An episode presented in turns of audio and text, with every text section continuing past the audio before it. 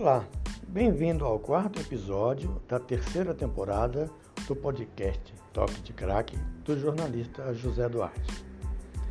Nós vimos anteontem o noticiário do Vaticano, onde Sua Santidade o Papa João Paulo fez uma brincadeira com o Padre Carlos Henrique da Diocese de Divinópolis, Minas Gerais, falando sobre o brasileiro e cachaça. Aquilo foi meramente uma brincadeira até porque o diálogo entre, entre o Papa e o religioso durou 20 minutos e ontem, inclusive, o próprio padre já explicou como é que foi o diálogo, que Sua Santidade, o Papa, gosta do, do Brasil, é, é conhecedor da fé, da devoção que nós temos à Santíssima Virgem Maria, a Igreja Católica, aos santos, mas a imprensa mentirosa, escandalosa, sensacionalista, pegou o finalzinho da, da conversa, da brincadeira que o Papa fez para achincalhar sua santidade e a Igreja Católica.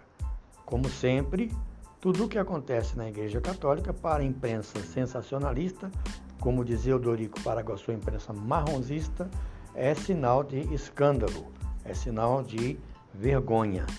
É, e, e, aí começou uma série de, de ataques ao Papa, tanto na mídia é, televisiva, radiofônica, escrita, como na mídia eletrônica, que é a pior delas. Né?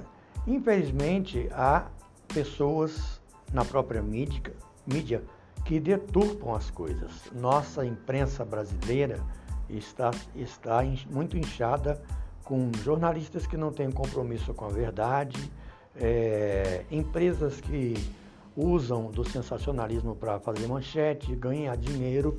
Nesse sentido, a Igreja Católica é sempre a atacada. Nós conhecemos a doutrina do Papa, nós conhecemos a bondade dele, nós conhecemos o povo brasileiro conhece o católico verdadeiro praticante, conhece quem é o Papa Francisco, quem é o cardeal Bergoglio desde a Argentina, esteve, ele esteve no Brasil três vezes. Quem pôde ter contato com ele, quem vê as audiências, as catequeses das quartas-feiras, sabe que o Papa Francisco tem um carinho especial pelo Brasil. Mas, infelizmente, como eu disse, a imprensa que gosta de, de fazer escândalo, ela procura os mínimos detalhes para chincalhar somente a Igreja Católica. É, e aí começam as deturpações, os ataques. Nossa, a rede social está atacando o Papa é, de uma maneira tão brutal, tão estúpida, tão, tão vingativa, tão maldosa, que deixa a gente assustado.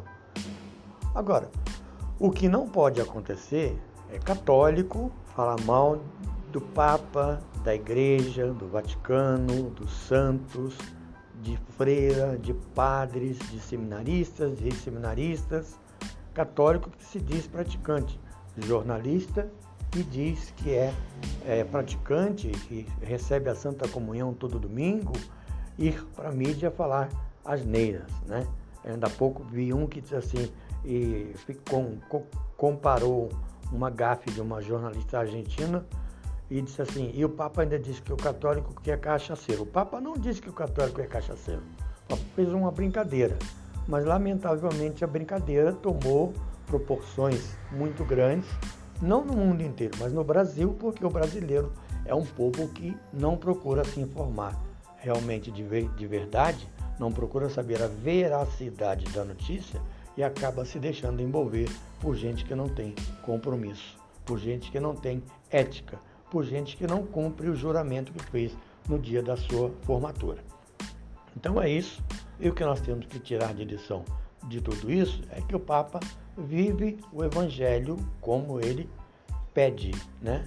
Amai-vos uns aos outros como eu vos amei, muito mais ainda, ele vive o, o Evangelho na prática, que se muita gente não sabe, ele mantém lá no, no Vaticano uma lavanderia, um dormitório, uma cozinha, é, para centenas de moradores de rua que estavam na principal praça da cidade de Roma, que o governo lá faz questão de fechar os olhos. Para quem não sabe, a Itália é o país da Europa onde a pobreza é maior. Então o Papa mantém, e inclusive com quatro refeições diárias. É isso que a gente tem que é, ver no Papa Francisco, é a alegria dele, a fé, a solidariedade, o amor, a justiça e o amor ao próximo. Aquele abraço e até o próximo podcast.